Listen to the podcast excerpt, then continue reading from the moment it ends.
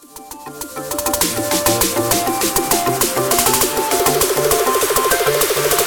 are listening to the Central Church Podcast. To learn more about Central Church, including our gathering times, please visit gocentralchurch.org. Today's talk comes from Pastor Ethan Crowder.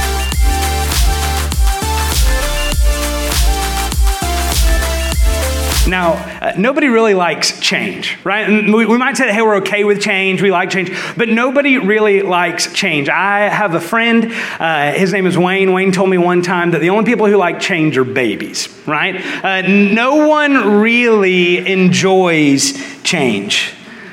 Some of y'all will get that baby joke here in like five minutes, I promise. Um, my wife told me this morning, I laugh at your jokes when they're funny. Um, uh, that was Wayne's joke, not my fault, right? If change were easy, if we like change, we would all do it, right? If change were easy, we would all eat healthy. We would all go to the gym. We would all have money saved. We would all drive the speed limit. And I wouldn't drink as much Coke Zero as I do, right? But change isn't easy, is it? Change is difficult. It, change isn't necessarily something that we enjoy. It's obviously not something that comes natural to us. We can agree that change is hard. And uh, here's the truth lasting change, or what we might call real change, is even harder. What if I told you that change isn't just possible, but that change is available to anyone and everyone who would want it? What if I told you that there is a way for you to change your life starting today, and that way is guaranteed? Would you be interested? I think, I think we all would say, hey, there's things in my life that I want to change. There's things in my life that need to change. Well, this kind of change is what we see here in Philippians 2 this morning. Eh, here we see this that a heart changed by the gospel leads to a life changed by the gospel. A heart changed by the gospel leads to a life changed by the gospel. Now, here in just a second, I'm going to ask you to stand as we read God's word. And we're going to read a lengthy passage this morning. We're going to read every verse. And here's the reason we're going to read every verse of this passage. Because I believe, we believe here at Central, that the most important part, the best part of every sermon, of every Sunday morning is God's Word right? Everything else is just filler. Everything else is just fluff. So you might say, Ethan, why are we going to read 18 verses? We're going to read 18 verses because this is God speaking to us today. All right? So let me invite you to stand as God speaks to us this morning here in His Word. Beginning in verse 12, the Spirit says to us this morning Therefore, my beloved, as you have always obeyed, so now, not only as in my presence, but much more in my absence, work out your own salvation with fear and trembling. For it is God who works in you both to will and to work for his good pleasure. Do all things without grumbling or disputing, that you may be blameless and innocent, children of God without blemish in the midst of a crooked and twisted generation, among whom you shine as lights in the world, holding fast to the word of life.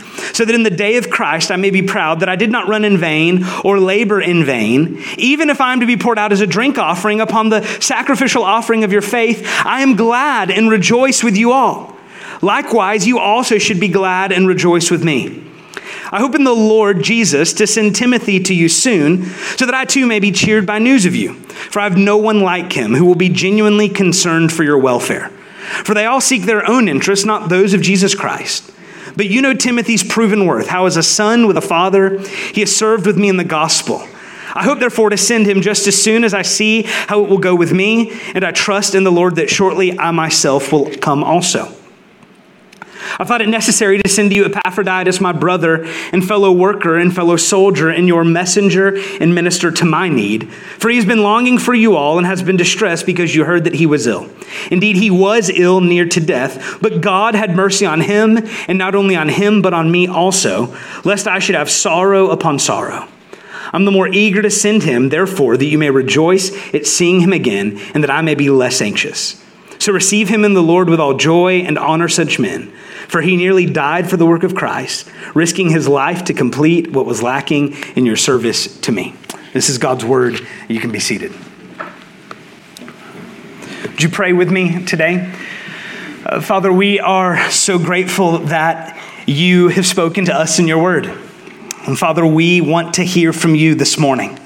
And so, Father, we pray that you would make your word and your will and your way clear to us today. It's in Jesus' name that we pray. Amen. Now, in this passage in Philippians, Paul uses an interesting phrase, uh, a phrase that has caused a lot of confusion in the, uh, the history of the church as people have read this passage. He, he uses this phrase to work out your own salvation. Now, we've got to be careful in the way we read this. And so we're going to dive into this phrase here in just a minute. But as we do this, as we look at this passage, we're going to see three ways uh, that we're called to work out our salvation. We're going to unpack well, what does it mean to work out your salvation here in just a minute. Well, the first way that we do this is this is to work out your salvation by obeying God's word.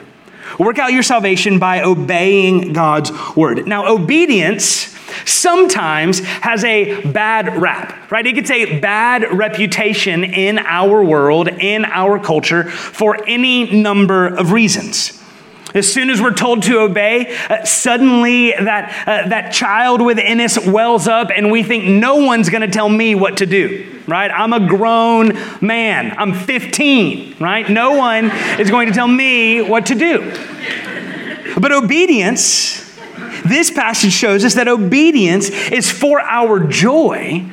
Obedience to God's word is for our joy, and ultimately, it is a gift from God.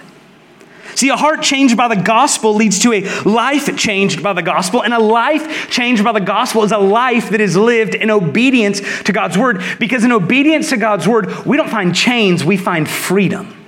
See, in obedience to God's word, we live life the way that we were meant to live it. We live life the way that God has designed us to live our lives.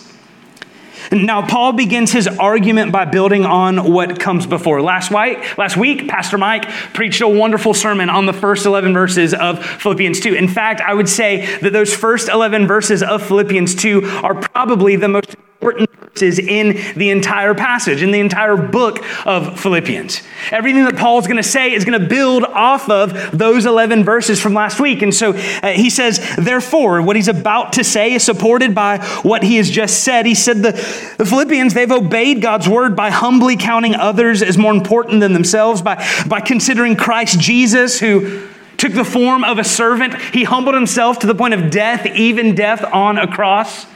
And so Paul is saying, look, you've obeyed, right? You've done this. Now keep obeying. Whether I am in your presence or not, obey. Whether I'm there to see it or not, obey. Obey God's word. Now, how do they continue in their obedience? And this is where that phrase comes in.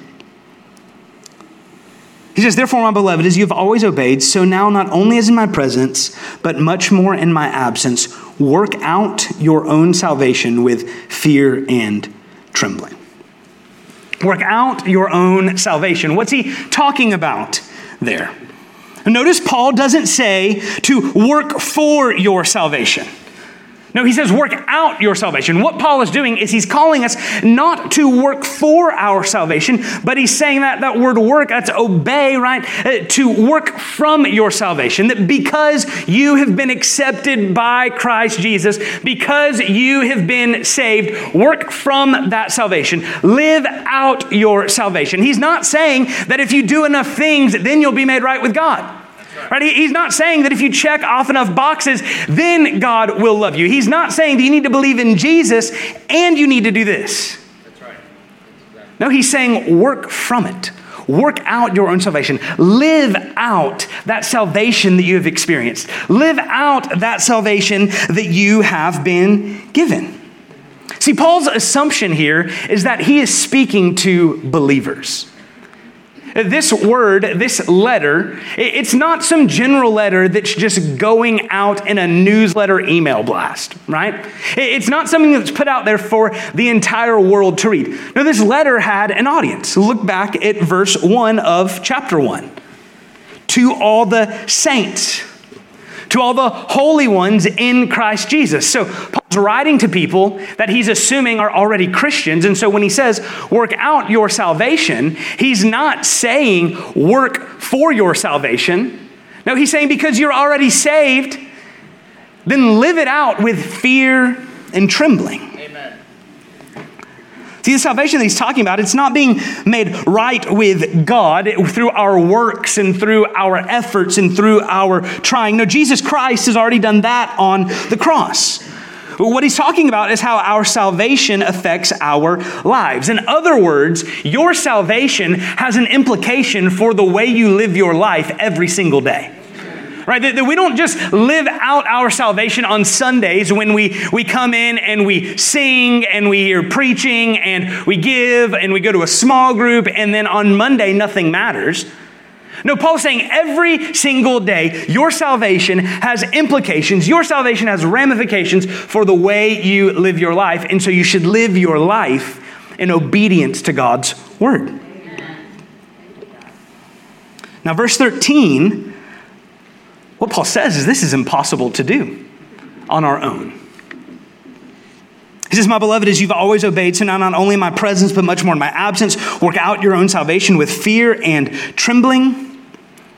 For it is God who works in you, both to will and to work for his good pleasure. See, God gives us the desire to work out our salvation, and he gives us the ability to work out our salvation. Uh, apart from God, we cannot do this. Right? Uh, apart from God's Spirit, it is impossible for us to do. One commentator, he puts it like this Christians work out that which God has already worked in us. Amen. See, here's the thing apart from God's power, our obedience isn't just hard, it's impossible. As we were singing here just a minute ago, uh, one of the lines talked about how uh, the Spirit that raised Christ from the dead is now at work in us.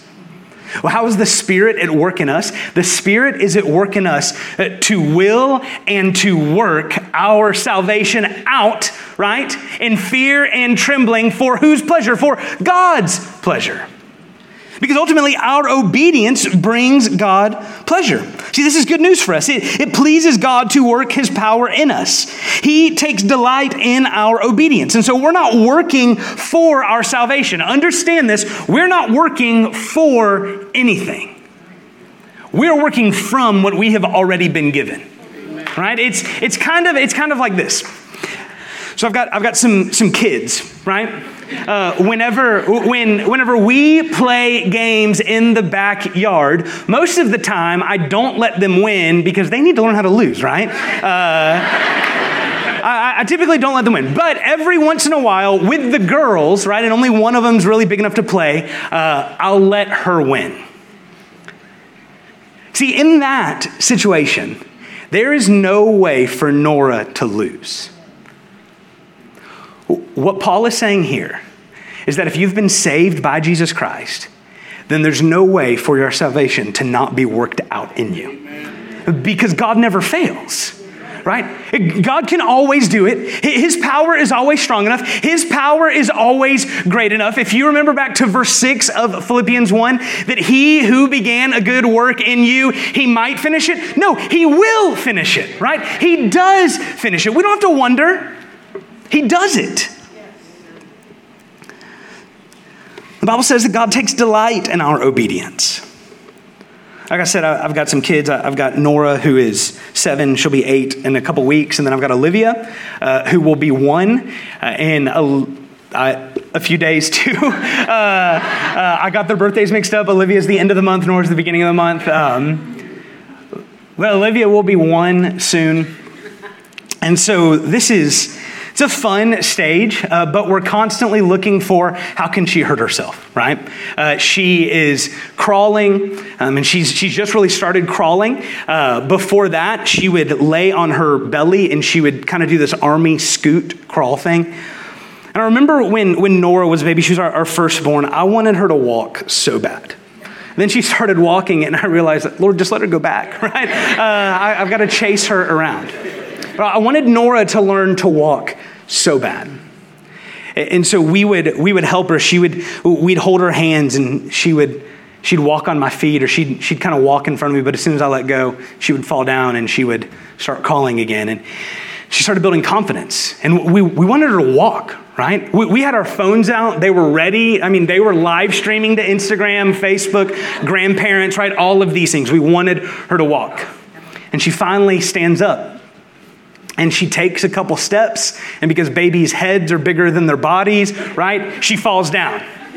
Now, she took those couple of steps. She didn't make it very far. She falls down. You know what I didn't do? I didn't say, What's wrong with you? right? I, I, I didn't say, How can you not do this?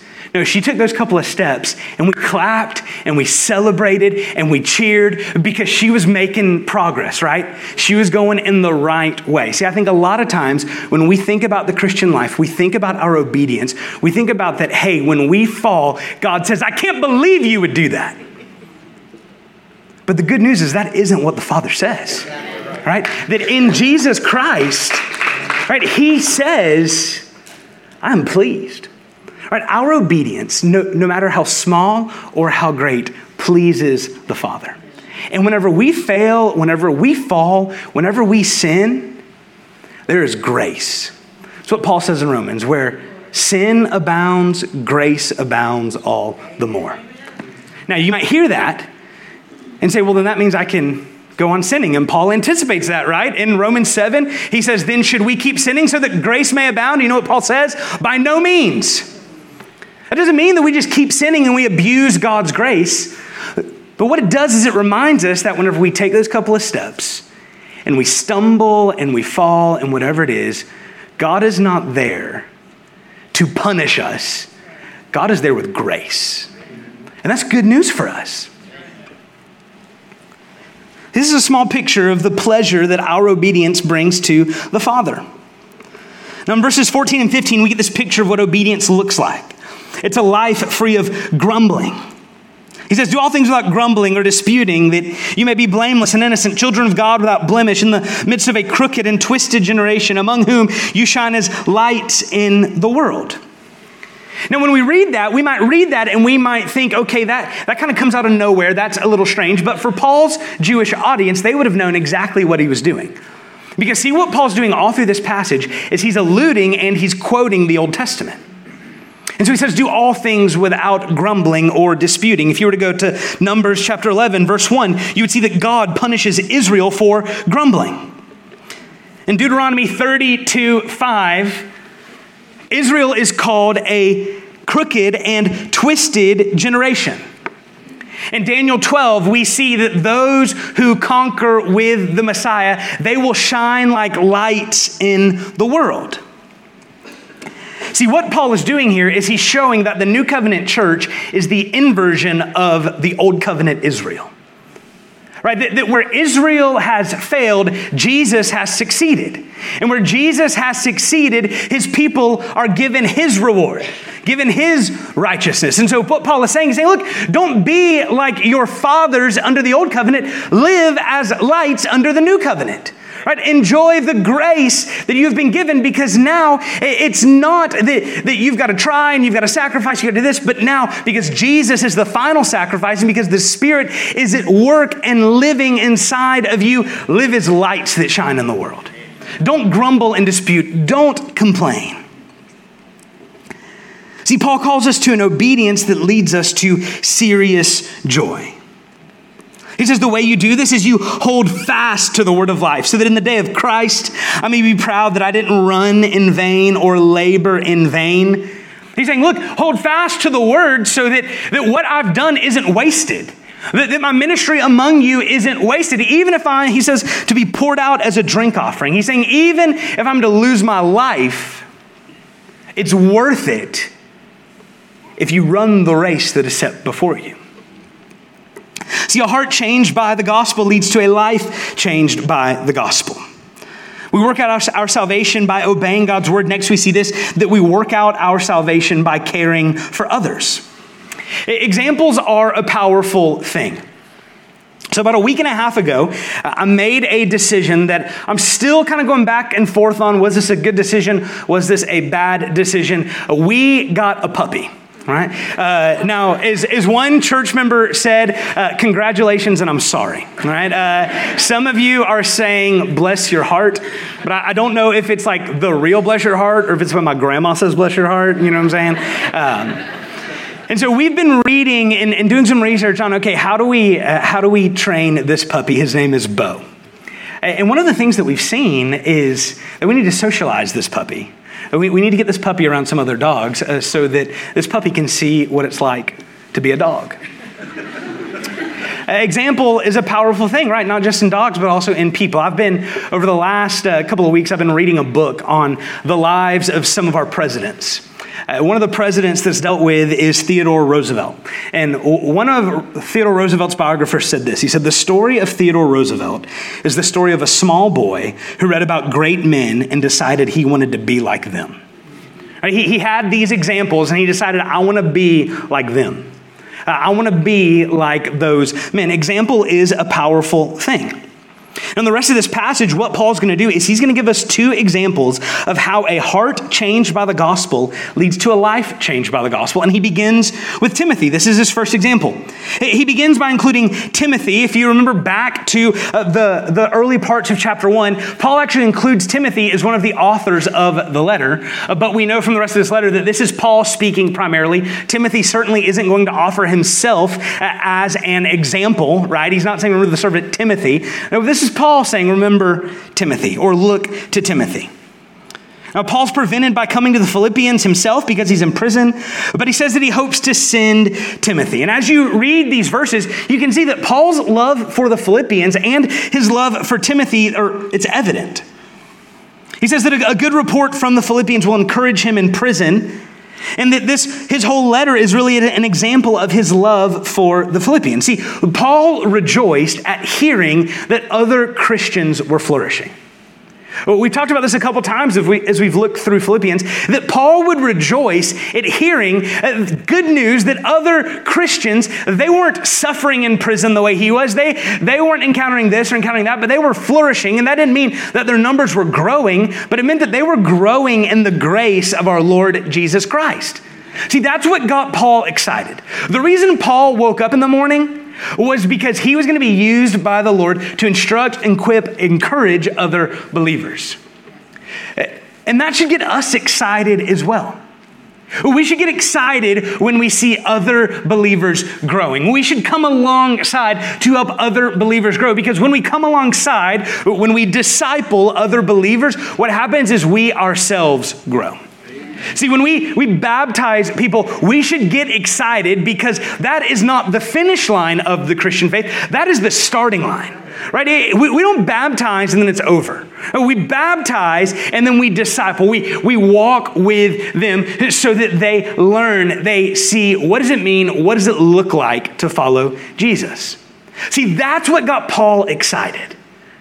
Paul was excited about caring for others. One of the ways he worked out his salvation, one of the ways we should work out our salvation is by caring for others. Now, Paul's love for Timothy is evident in this passage. Look at verse 20. He's talking about Timothy. He says, For I have no one like him who will be genuinely concerned for your welfare. For they all seek their own interests, not those of Jesus Christ. But you know Timothy's proven worth, how as a son with a father, he has served with me in the gospel. Now, Paul's contrasting Timothy with those that he talked about in chapter 1 in verse 15, 16, and 17 about those that preach Jesus, those that preach Christ for selfish ambition. Paul says that's not what Timothy does, right? Timothy preaches Jesus because Timothy loves people. Uh, Timothy preaches Jesus because Timothy cares about you. He's saying, be like Timothy. Now, Timothy, like Paul, he's got this love for the Philippians, he's got this love for other believers, and he learned this from Paul. See, Paul taught Timothy to love the church. One of the marks of being a Christian in the New Testament is that you love the church. If you don't believe me, just take Jesus' word for it in John chapter 13. They'll know you're my disciples by your love for one another. 1 John chapter 3 verse 14. Love the brotherhood. See, love, care, and concern for other Christians is a mark of a heart and a life that has been changed by the gospel. So I'd say if you don't have a love for the church, if you don't have a love and a care for other Christians, then something has gone wrong. It could be that there is unconfessed sin in your life. It could be that there's some kind of sin that is keeping you from loving other believers. Maybe it's that you have been hurt by other believers. You've been hurt by other churches, which is a real thing. And maybe you need to let God's grace wash over those wounds and wash over those hurts. But we never see in the New Testament where Jesus or where Paul or where any of the writers say, Love the church until it gets messy. Love the church until it gets hard. No, Jesus says they'll know you're my, my disciples by the way you love one another. Love the brotherhood. Love your brothers and your sisters in Christ. Now, this change, this isn't something that happens instantly. It's, it's part of working out your salvation. See, this kind of love is something that God works into our hearts as we read His Word and as we pray for His grace. In other words, this is a supernatural love that doesn't just happen. Now, I would love to tell you that I fell in love with my wife uh, at uh, first sight. But it took time, right? It, it, took us getting to know each other. Now, I like to think that she fell in love with me at first sight, but I, I don't know, right? But it took time of, of us getting to know one another, of us growing in that love. Uh, learning how to love other believers takes time, it, it takes patience, it takes grace. And ultimately, it's given to us by the Father. Now, this isn't a generic love and word only, but it's a serious love seen in action. Uh, too oftentimes, we kind of take this mindset that, that I love everyone, I just don't like any of them right? Maybe, maybe you're like that, right? Thanksgiving is coming. Uh, you're going to be with some family. Maybe you have that with family sometimes, right? I love all of them. I just don't want to spend any time with them. That's not the kind of love that we're called to here in this passage. Uh, we're not called to a love that, that is just kind of in word only. No, we're called to a love that is in word and in deed. Right, we're, we're called to a love that is a love that is a committed, a commitment to other people. See, ultimately, we're to love others the way that God has loved us. See, he's loved, He loves us and He's pleased by us. And so our love for others isn't to be driven by some kind of selfish gain, right? That I'm going to love these people uh, until they give me a reason not to love them, or I'm going to love these people because they've got something to give me. No, we're called to love people because we've been loved by the Father. And here's my promise to you I, you, we have offended the holy, righteous God of heaven far more than that person on the other pew has offended you. That's a guarantee. Because our sin is offensive. It offends others, but more than it offends others, it offends a holy and a righteous and a majestic God. See, we're called to love others the way that God has loved us. A heart changed by the gospel is going to lead to a life changed by the gospel where, where uh, we obey God's word and where we care for, we love others. And then the last thing we see is this is that we work out our salvation by sacrificing through serving. Now, we've got an, another example of what working out our salvation looks like. But now Paul uses the life of Epaphroditus. This is a life of serving through sacrifice. It's another example of a heart and a life that have been changed by the gospel. And now, what we see in verse 25, that Epaphroditus, he was familiar to the Philippians. Look at verse 25. He says, I've thought it necessary to send to you Epaphroditus, my brother and fellow worker and fellow soldier. And then here we go, and your messenger and minister to my need. So apparently, at some point, the Philippians had sent Epaphroditus to Paul, and now Paul was ready to send him back. But at some point, uh, between the, the sending and the returning, Epaphroditus becomes ill, even to the point that they think he's going to die. But God, in His grace, He saves him. And here, Paul celebrates the, the grace that Epaphroditus is in his life, but also in the Philippians' life. Now, if you look at verse 29, we've got two commands that the Philippians are to receive and they are to honor men like him. Why are they to receive and honor him? Because he risked his life for the work of Christ. So, whatever this sickness was, whatever this illness was, this wasn't just a cold. No, this was something that Epaphroditus uh, had gotten. He, he had come into, whatever it was, because he was serving Christ by serving the Philippians and serving Paul. Now, he risked his life to complete what was lacking. You see that there in verse 30. What was lacking in your service to me? Now, what was lacking? If you were to go to chapter 4 Philippians, you would see that what has happened is the Philippians had committed some kind of financial support to Paul. And it had been delayed getting there. And so now Epaphroditus is taking this support to Paul. That's why he went to Paul as his messenger, and he's encouraging Paul, and now uh, Paul is sending him back. So we work out our salvation by sacrificing through serving. Now, here's, here's the thing risking it all is not unique to Epaphroditus. In fact, for most of the history of the church, this has been the case. Even today, most Christians in the world do not experience this. Most Christians in the world are not worshiping on the Lord's day in a room with comfortable pews and amplification and air conditioning and all of those things. Most Christians in the world do so at a cost to themselves. And here's what I would say uh, we shouldn't get super comfortable because it only takes a few changes, and then our faith is going to get real uncomfortable. And I'm not a prophet, I'm not a son of a prophet. I work for a non-profit, right? I'm, I'm not a prophet. but my assumption is, is that that day where being a Christian is no longer easy is coming much quicker than many of us would like to imagine. So we need to be ready. See, our position as comfortable Christians is unique in history, and it's one we, we probably shouldn't get too comfortable with. Because God, in His providence, has routinely called His people to suffer for the sake of the gospel. Now, for whatever reason, and it's only His grace, uh, our suffering as American Christians isn't really all that great, but God routinely calls His people to suffer for His sake because in His providence, that's the way He has chosen to work, not only in the world, but also in us. And now today is a special day, right? Today is a day not like typical Sundays, uh, because today, October 31st, 2021, is the 504th anniversary of the beginning of the Reformation.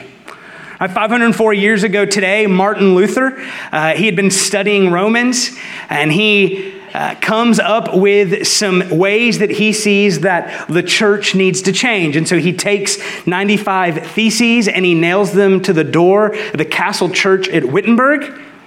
And he doesn't intend to spark a reformation. Instead, he, he intends to spark some discussion. But we know the story the Reformation begins happening. Now, what we see in the Reformation is it's not only a reformation of truth, right? It's not only a recovery of the gospel of grace, but it's also a reformation and a recovery of love that the gospel brings. See, not long after Luther would uh, begin his conversations and, and, would basically spark the Reformation, something that we call the plague would eventually sweep through Europe. And it would happen from time to time. And so the plague would sweep through Wittenberg, or if you're really smart and fancy, Wittenberg, uh, as Luther is there. And what happens is everyone begins to flee the, the city. Everyone begins to flee to the hills uh, and to the, the rural areas so that they can protect and they can save themselves. And Luther, he's speaking to his church, and he says, as believers, we are called to serve by sacrifice. In fact, he said this in one of his sermons on the plague. He said, If my neighbor needs me, I shall not avoid place or person, but will go freely. See, Luther knew that we were called to serve through sacrifice. And it wasn't just in the Reformation. Charles Spurgeon in uh, the late 1800s, he, uh, he encounters several cholera outbreaks in London.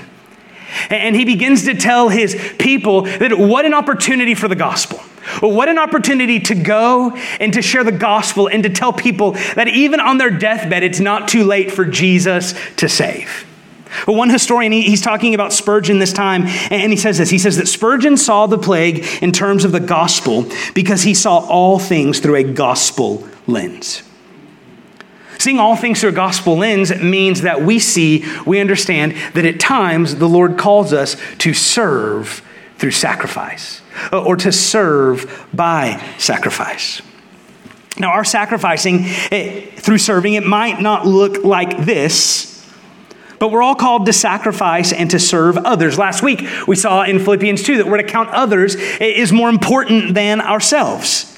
And this counting others is more significant, more important than ourselves. It's going to look different for different people, but it is what all of God's people are called to. We are all called to count others as more significant than ourselves.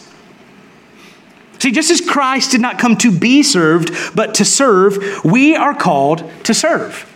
And this begins where Epaphroditus began, right? He began by serving the church. See, the church is God's plan for reaching the world. Uh, the way that we are going to reach our neighbors and the nations is through the church taking the gospel to them. Right? And the church is in this building, right? We know that, that the church are the people who make up the building, but we have been called to take the gospel to those who need it. That's why we do beauty from ashes. Beauty from ashes is a way that we can connect hurting women with the gospel of Jesus Christ. That we can connect hurting women and children with grace. The way that they can find peace and hope and know that there is a God who loves them and there is a man who has died for him, and that man is Jesus Christ. Right? That's why we do what we do. This also means that we serve others, trusting that the Lord is going to open doors for the gospel. See, our service isn't to point people to ourselves, but to our great God who works in us to will and to work for his good pleasure.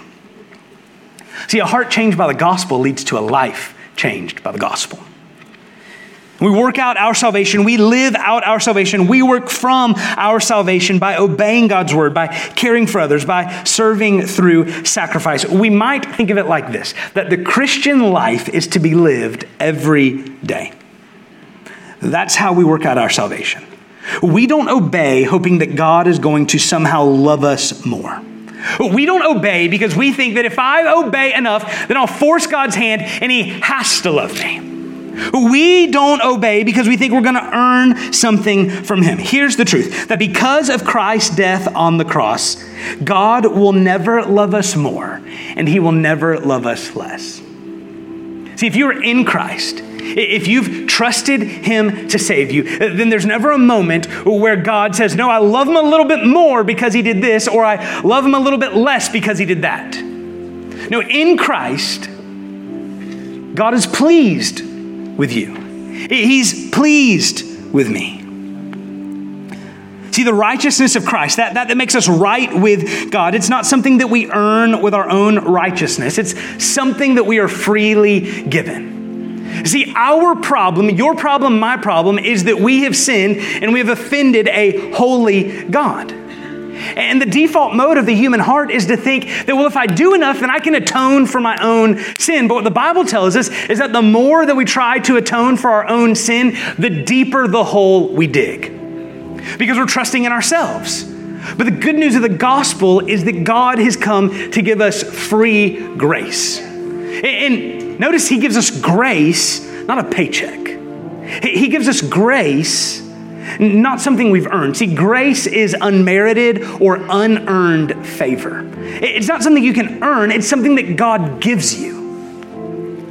And maybe some of you are here today and you just feel weighed down by the world. You, feel weighed down by all that you've done. You feel weighed down by your past or maybe even your present or maybe even what you went through today or this morning or what you're thinking about later. But here's the good news Jesus didn't come to weigh you down, Jesus came to give you rest. Right? Jesus came to take the burden of sin that you can't bear on himself. See, on the cross of Calvary, Jesus took the penalty that your sin and that my sin deserves so that we don't have to bear that weight. We don't have to bear that sin. He has taken it for us. Right? He's borne our iniquities. He's taken our transgressions. And now, if we will trust Him, then we can have grace, we can have forgiveness, we can have peace, and we can have rest. And so maybe this morning you need to give your life to Jesus. Maybe this morning you need some of that peace and some of that rest and some of that grace. If that's you, we would love to talk with you about that, to pray with you about that, to, to show you more about what does the grace of Jesus look like. Because we want you to be like the psalmist this morning. We want you to taste and see that the Lord is good. And so maybe, maybe that's you this morning. Here, here's what, here's what we're going to ask you to do. Maybe you're watching online, you're in the room. We've got a number uh, we're going to throw up on the screen for you 407 338 4024. You can send a text uh, to that number with just your name and Jesus, or I need to talk, or something along those lines. And there's someone on the other end to start that conversation. Maybe say, hey, I need to talk to someone in person. You can, at the end of the service or right now, you can get up, you can walk out those doors, you can hang a right. It's our next steps room. There's people in there ready to talk to you about what does it look like to lay your life and your sin and your habits and your struggles and your addictions down at the feet of Jesus and to taste and experience his grace. Amen. Amen. Maybe this morning, you just need to be reminded right? That you're not called to work for your salvation, Jesus has done it. Instead, you're to work out of that salvation. You're to obey, right? You are to work from that place of victory, not for the victory. And so maybe you should be reminded of that. Maybe you to pray that the Lord would remind you of the gospel this morning, that He would help you to preach the gospel to yourself each and every day. We're going to sing here in just a minute, and this is a time to respond to God's word, to pray and ask the Lord, help me to remember the gospel. Uh, help me to remember that because you've changed my heart, you've changed my life. Uh, or maybe it's this time for you to say, Lord, I lay my life down and I need you to save me. Whatever it is, we are here ready to pray with, talk with, encourage, whatever we can do. Uh, would you pray with me now? Father, we are grateful for your grace and your mercy this morning. Lord, we're grateful that you give real change, that you change hearts and you change lives.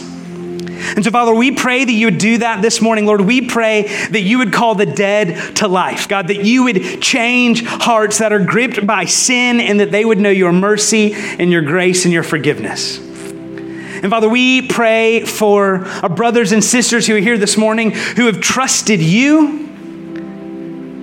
Father, we pray that we would not feel like we need to carry the weight and the burden of earning something from you, that if we do this, then you'll love us more. But God, that we would know that in Jesus Christ, you have loved us perfectly. That in Jesus Christ, we have grace upon grace upon grace. And so, Father, we pray that you would do what only you can do, that you would apply your word to our hearts. We pray this and we ask this in Jesus' name. Thank you again for listening to Central Church Podcast. For more information on how you can take your next step, visit us online at gocentralchurch.org.